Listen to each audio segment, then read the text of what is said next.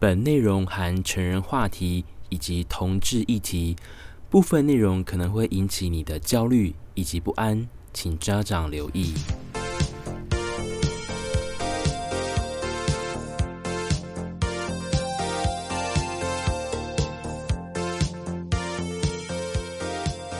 Hello，大家好，我是 Gino。欢迎来到流水账的 Podcast 哦。那今天是二零二零年的十一月十二号哦。想必昨天双十一呢，在台湾各大电商呢都已经举行的所谓的双十一的购物节哦。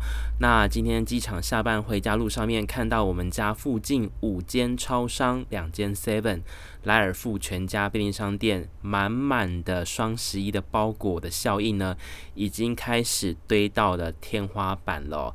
我不得不说，在机场周边的这些便利店呢，我们非常爱网购啊，基本上呢。只要每逢有活动或是假日的时候呢，我都可以看到那些网购的商品哦，堆的呢到天花板这么高哦，甚至整个墙面都是满满的超商取货的这个商品哦。那我想要聊的是，如果人生当中呢，要让你做一个决定，在一个很尴尬的情况下，你会怎么做呢？回到二零一七年到二零一八年。在澳洲打工度假的一个难忘的回忆哦。那那天呢，其实已经快要接近我回台湾的时候了。那天工作已经领完了钱嘛。那礼拜五的下午呢，其实我就在家里面的宿舍煮好东西之后，晚上就跟我室友说：“我跟你们讲，我今天晚上呢要去冒险，所以呢我不回家了。”室友就就跟我说：“不会吧，至于你可能九点钟就从市中心 City 搭公车回来了吧？就回到 Blompen 这边喽。”我说：“不。”我要给你证明给你看，我是台湾人，在澳大利亚的 Brisbane 也是能够在网友家过夜的。我的室友眼睛眯得像一个月亮的缝隙一样，说：“等你的好消息哟。”我当然说没问题，我就出门了。但殊不知呢，我到了市中心之后呢，开始打开我的同志交友软体呢。这个晚上想要练习英文的不是很成功，所以又很难过了。我就在市中心呢，就是去了超商买一杯咖啡哦，就坐在这个赌场后面有一个公园的草坪上面，然后我就划着我手机，然后不论我敲了好几个白人都没有任何的回应哦。看来在澳洲学英文是相当困难的。今天这个晚上我又是失败了。夜色渐渐的暗沉了，已经这时候来到晚上的八点多了。我觉得有点累了，因为再找不到网友聊天练习英文的话，我就要准备搭公车回去我的 Sunnybank。这时候呢，在软体上面有一个人没有露脸哦，他的照片是从大楼的超高大楼拍出去的某一个外面，有部分身体展露在这个同志教的软体上面。通常呢，这些教软体上面如果没有露脸的话呢，要么它就是真的是惊为天人。不然就是惊吓指数呢，会让我倒抽两口气的。通常我在交友软体上面遇到不露脸都是这种类型的，通常惊吓的成分是居多啦。然后我就跟他聊天，我就看他的，他这个软体会标示你是白人、黑人、亚洲人还是什么什么华裔之类的。他就是中国人，但是他现在是澳洲的公民在这边了。然后我就开始跟他聊天，我就说：“哎、你好，我是俊，来自台湾。今天晚上我心情不太好，想要找一个人聊聊天。”他也说好。那起初我们就用就是那个起初呢，我们就是在这个软体上面呢，我们就用英文聊天，聊到最后他就问我们有没有微信。那基本上呢，在台湾呢，如果聊几句要换赖或换微信呢，百分之百都是诈骗的哦，所以基本上我不会给。但是因为那时候我在。澳洲又是两年前嘛，那时候时代没有那么进步，我秉持着我觉得应该没有关系吧，所以我就跟他交换了微信。那开始跟他聊完之后呢，聊了大概十分钟，他就说打字很不方便，不然用聊的好了。我说 OK 好啊，然后看了我一下的手机的流量还有二十 GB，那应该网络电话是没问题的。然后他就打过来了，我就开始跟他聊天，聊着聊着，然后他就跟我说，诶，聊着聊着，突然开始我们讲起了中文，不。怎么会练习的英文的机会，怎么开始讲成中文了？对，没有错，我又重到二零一四年我去纽西兰游学的悲剧了。我怎么可以在交友软体上面遇到会讲中文的人呢？这样子又是一个华裔，这样子岂不是毁灭了我要在澳洲与白人练习英文的机会吗？但是那个晚上我没有想那么多。因为思念台湾是我的家园，也是我的故乡，所以就开始想说，好啦，没关系，不然既然你是中国人，但是你已经是澳大利亚公民了，那我来就来进行两国的礼仪交流，这样子也能够促成文化的和谐，也是相当不错的哦。我能够代表台湾的自由，而你从中国移民过来哦，我开始跟他聊着。聊着聊着之后呢，大概聊了十五分钟。其实我刚想说，诶，哦，我觉得聊得有点久了，然后我想要回。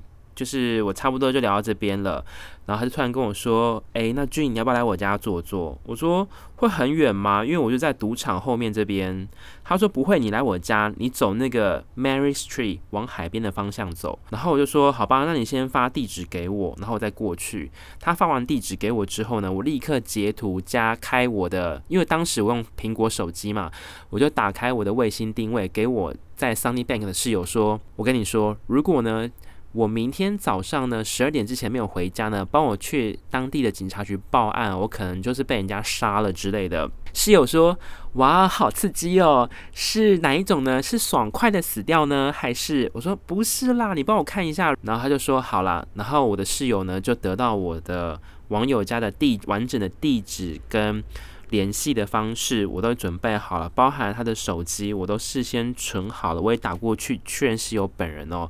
因为这样赴约的话是比较安全的，所以这时候呢，时间就来到晚上九点多时候，我沿着布里斯本市中心赌场后面，沿着 Mary Street 往海边的方向移动哦。接下来我就到了一个蛮高的一个地方哦，Mary Street 跟 Edward Street 的这个交界口这边哦，有许多的这个公寓。那这公寓其实蛮漂亮的，然后我就到他楼下了，然后我就跟他讲说，诶，我在下面。他说你按电铃了吗？他说按了。他说好，你稍等我一下，我去帮你开门。然后我就抱着蛮兴奋的心情，想说太好了，终于。今天晚上呢，又可以认识到新朋友了，又是澳洲公民，但是又是中国人，又是会讲中文，那这样挺好的，搞不好聊聊天，我觉得很好。反正我就是一个很会聊天的人。接着我就进去他的公寓，这个公寓非常特别哦。这个首先呢，进去呢，它会有一个类似很小的一个 lobby。在澳洲的这些市中心呢，非常多的酒店式公寓哦。那许多中国的富豪也会来这边做置产哦。一来是这边的房地产是相对安全的，不会因为你今天买了这个地产，然后可能哪一天那个 CCP 就要把你们家园整个抄掉之类的，不会有这个问题。在澳洲是相当的具有法律，就是土地产权是相当的清楚的。我就上去了。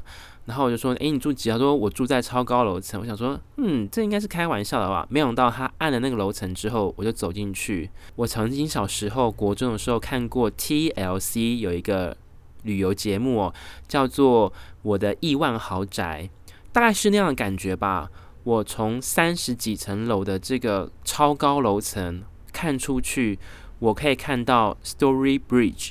还有整个布里斯本 CBD 的河岸，这个房子非常特别。它一进去之后是楼中楼，但是在超高楼层的上面两个楼层却是楼中楼的形态，并且它会有个小阳台。那阳台有放一些桌子，还可以看到整个外面的风景，还不错。那一进去呢，当然这种超高楼的大厦都是玻璃的帷幕居多，所以一览无遗。我进去之后呢，就开始坐在沙发上，就是开始跟他聊天，聊两岸的政治啊、文化啊、经济啊，这是一定要的嘛。毕竟我来自台湾，一定要分享台湾的自由民主社会，让中国人好好的了解。欢迎来到台湾旅行，享受自由吧。不过话锋一转，然后我就跟他讲说：“我说你怎么会住在这里？”他就说他是搞金融的。我说好吧，那应该又是中国的大外宣吧，我在猜。他就说他是搞金融的。好。那我就仔细观察的，他一楼的应该不是一楼，他那一个他那个房子进去的第一层有一些黑板，有个桌子，那有开放式的厨房，黑板上面写了一些营收，桌子上面有传真机跟一些电脑，像是 SOHO 族个人办公室的感觉。但我知道我自己去人家陌生家里面做客，不可能问这些奇怪的问题。因为毕竟搞不好晚上会发生什么事都不知道呢。聊着聊着，对方就说：“俊，你晚上想留在我家里面吗？”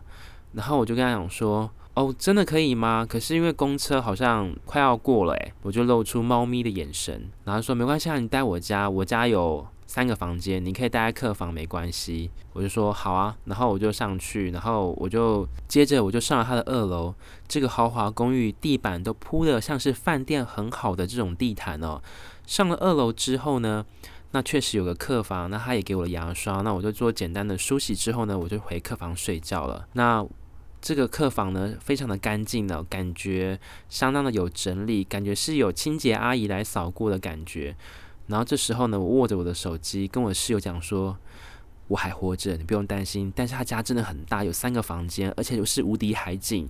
天呐，这如果可以跟他结婚的话，我下半人生就幸福了。然后我室友说，希望你今天下半生能够幸福快乐。我说谢谢，我先睡觉了。他说好。但是我就想说，哎，已经到人家家里面了，这个房间有点可怕，因为是很高的楼层，然后。天气有点寒冷，然后又很阴，也是灯光没有打开，我就是觉得有点害怕。我又不太喜欢一个人自己睡觉。如果是睡别人家里面的话，我觉得一个人睡觉我会觉得有点怪可怕的。如果是我自己在台湾的那种宿舍，我觉得没差。然后我大概睡了十分钟之后呢，我就起来，我就走他的房间，我就敲他的房门说：“嘿，你睡了吗？”他说：“没有啊，怎么了？”我说：“我不敢一个人睡觉，我可以在你旁边睡吗？因为我有点害怕。”他说好啊，没关系啊，就睡我旁边。他的房间呢，当然是主卧室嘛，比较大一点。那窗帘打开呢，也是可以看到整个故事桥的海景哦。但是当下我们是把窗帘整个拉上，然后接着呢，我们就睡在床上了。当然，我就跟他讲说，诶，我习惯就是只穿内裤睡觉，可以吗？他说好。然后他也是穿内裤，然后我们就依偎在一起。然后我就问他说，那我可以抱你吗？他说可以，然后抱完之后呢，不知道为什么当天我真的很累，我真的是累炸了，所以我就真的睡着了。后来呢，到了隔天早上的六点钟，他也醒来了，所以我回想起昨天晚上我们根本没有干什么事情，然后我觉得算了啦，这样子好像很不尽责任，因为你去人家家里面睡觉。免费获得一晚饭店式的休息，那好像应该做一些什么事情回馈人家吧。毕竟身为台湾人，我们是很善良的，礼尚往来，国民外交，这是一定要好好执行的。我就问他说，早上起来之后呢，然后他就是说，诶，那你觉得我怎么样？我说很好啊，不然我们来一场随着阳光的早晨哦。然后我们就想说，好吧，不然来进一场就是两岸交流好了。这一刻我也期待已久了。然后就跟我跟我讲说，诶，我的底线是什么？他的底线是什么？然后角色我们都讲好了。然后那天呢，我是一个一号，然后他是他本来就是一个零号。虽然我是说我自己是一号，没人敢相信，但是我还是可以零点七到一，OK 好吗？我只是想跟所有观众讲说，我是可以演零点七到一的。然后我们就是开始抚摸彼此之后呢，我真的是很认真的。坚定了我的下半身之后呢，我就做好安全措施。然后他就说，他就说，哦，你的真的是，我今天可能太紧张，没有办法，这样好不好？不然你来帮我，你放跳蛋给我可以吗？然后这一刻起，就是我尴尬开始。这个故事我永远不会忘记。他就从他的衣柜拿出了一个粉红色的跳蛋跟一个润滑剂。然后因为我真的没有用过跳蛋。这一时间我也没办法看 YouTube 教学影片，我只能凭着我平常在网络上面所看到的影片的教学文章，试着在我的大脑里面的脑海翻出我的记忆里面。然后还好那个中国人他跟我说：“来，我教你怎么用。”然后他就是告诉我怎么操作方式，你把它放进来之类的。好，我们就把跳蛋呢放进保险套里面，然后呢，他叫我把跳蛋呢塞进他的这个。后庭肛门里面去，他想要体验那个感觉。我说好，那我来帮你服务喽。这个时候呢，我真的是内心焦虑万分。我回想到，如果我是一个警察，面对一个未爆弹要准备拆除这个炸弹的时候，跟一个男生在床上，我们要进行有没有要进行那件事情？后来不做了，就但是他坚持要我把吊单放在他体内里面的话，你们会怎么办？两者都让我非常尴尬万分。我有那一刻起，我真的想说，让我死掉算了。我宁可被炸弹炸飞，我也不想要把跳弹放进对方的肛门里面，因为这对我来说是全新、从来没有的经验。因为小时候上健康教育，也没有老师教我们怎么放跳弹啊。我很怕跳弹，就是发生什么意外把对方弄死了怎么办？我真的当下是焦虑到爆炸。然后，但是我不能显露出来。我告诉我自己俊你要镇定，你一定要冷静。你告诉你自己，你可以，你可以做完成这件事情。你一定要建立你自己自信心。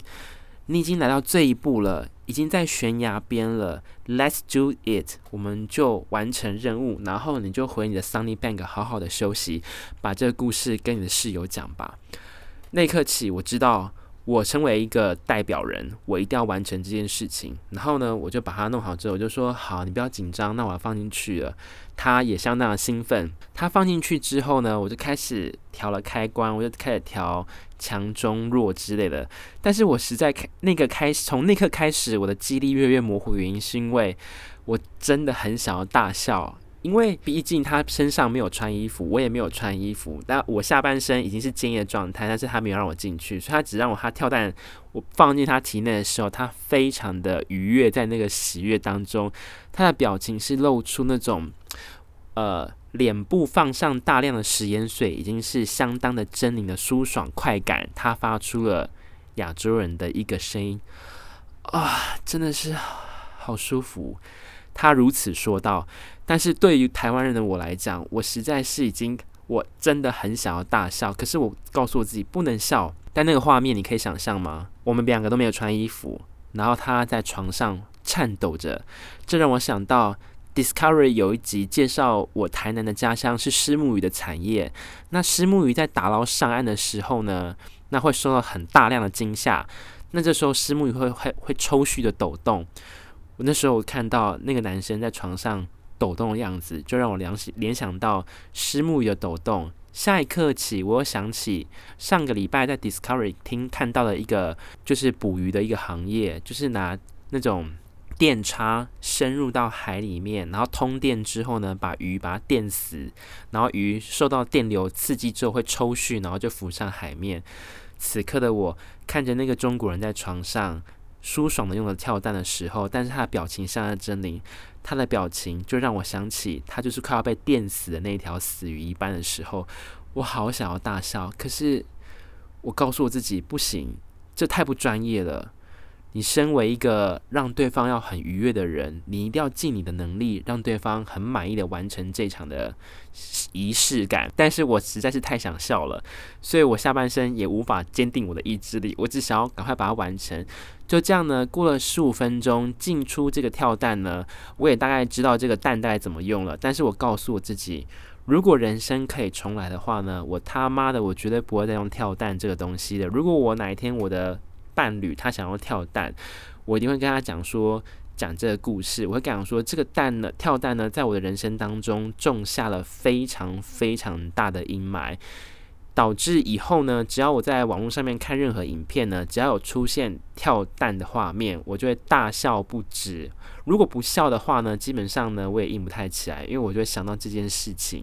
各位澳洲的伙伴们，如果是你晚上约到网友家，隔天早上。你为了回馈别人，满足他的训的需求，你帮他完成了跳蛋的仪式，你会帮他放进去吗？但如果对方真的是爽到爆，露出快要死于被电爆的表情，你还能够坚定你的下半身硬下去吗？我非常好奇。虽然我是一个相当离奇的人物，我的故事也充满了相当不可思议的回忆，但是事后回想起。我当时真的没有笑出来，已经是我尽我毕生的力量控制我的脑袋，不要让他笑出来了。是你们，你们会笑吗？但是我知道我完成了一个使命。接着他满意的跟他 say goodbye 之后呢，我就离开了大楼，从 Mary Street 慢慢的走向 CBD 的魅尔百货，搭着我的一三零一四零公车回我的 Sunny Bank 哦。布里斯本的早上，阳光特别的明媚。我室友马上看到我回家说：“G，你没有死掉，还活着，太好了！有人周六可以打扫房间了。”我说：“天哪，你们就期待我来扫你们房间？”他说：“对啊，当你当你你当室友最好了，你最爱打扫环境了。”我说：“对，没错，你赶快分享昨天的故事给我们听吧。”我就把刚刚发生的事情重复 repeat 一次给我室友。我室友说：“你该不是来骗通告费的话？这么离奇的故事内容你也编得出来？还是你昨天晚上其实是睡在 Queen Street 上面的 Hungry Jack 的二楼，然后就那边睡觉，不敢回家？你只是想要来证明说你昨天晚上真的很有这个有人人气，有人约成功，不然你怎么编这么下故事？我就跟我室友说，我知道你会质疑我，因为我是一个很荒唐的人，但是我在我的 iPhone 手机里面存了这些照片。Let me show the evidence。我就把当时我在他的浴室，在他的床上那些，他还他那时候他去洗澡，然后我在空档时间，我就拍了大量的照片在我手机里面。我就说照片会说话，我就去了这个网友的家，无敌海景，你有办法做得到吗？他跟我说：“Oh my god，真的是很离奇。俊，如果你以后回台湾的话，麻烦你有空把这个故事放网络上面吧，放 YouTube 上面，给你的后人知道，来澳洲打工度假是多么的有趣呢？可以认识很多的不同的人，又能够学习英文呢。”我是俊，谢谢你今天的收听，下次流水账语音空中再相见喽，拜拜。